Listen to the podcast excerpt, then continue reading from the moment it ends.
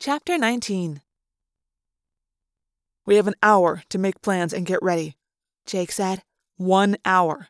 Less, since we have to get into position. Okay, what do we know? Marco asked. We know this Ferrand guy is the one who makes the final decision on the Yeerks going forward. We know he's not a controller, or we would have already voted to let the logging begin. We know the Yeerks won't leave it to chance, Rachel said. He's coming here to the site. They'll be ready to do an involuntary infestation. They have some slug sitting in a vat right now, waiting to crawl in the man's ear. They may just try to persuade this human, Ax suggested. They prefer voluntary infestations, and if they can get this human to give them his vote, they may simply let him go. So, what do we do? Attack? Rachel asked. Just storm in and mess everything up? Hey, shh, Tobias said. What? Rachel asked him. Don't you guys hear that? Even human ears should hear that. We all listened very intently. Then it came, carried on the breeze. The sound of diesel engines. Probably just our friends the Yeerks moving their heavy equipment around, putting it in nice, neat rows for the commissioner, Jake said. But then he thought it over and added, Tobias, you mind going up to take a look? Tobias flapped his wings and soared above the treetops and out of sight. Okay, back to business, Jake said. One way or the other, this Ferrand guy is the key. If he votes yes, the Yeerks can log in this forest. If he votes no, they can't. Not without attracting way too much attention. Assuming they let Ferrand live long enough to vote no, Rachel said. That's our job then, I suggested.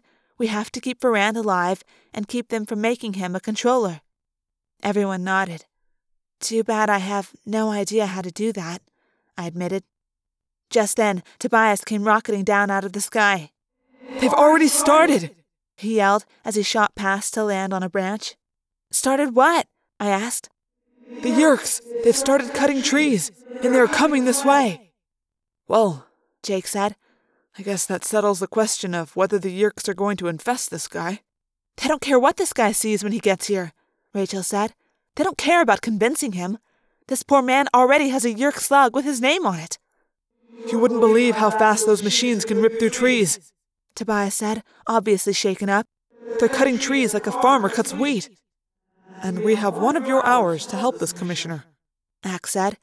Then he focused his two stalk eyes on the skunk burrow.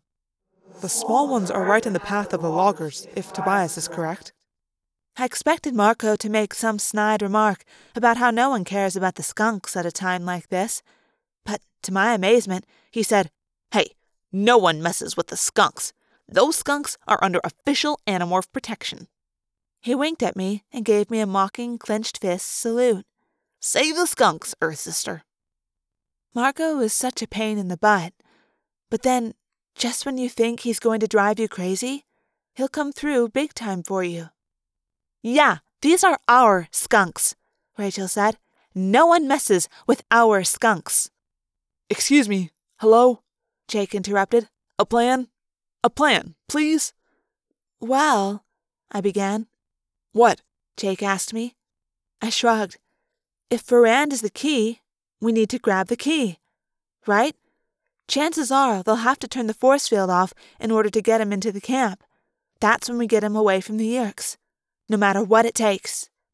Grab Ferrand, Marco said. Simple, elegant.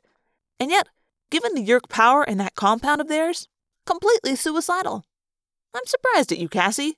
Usually Rachel's the one to come up with a totally suicidal plan. You have a better idea? Jake asked Marco.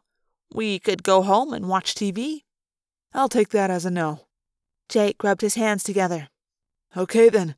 We snatch this Ferrand guy as soon as he shows up. In the meantime, we have to slow down those tree cutting machines. Rachel grinned.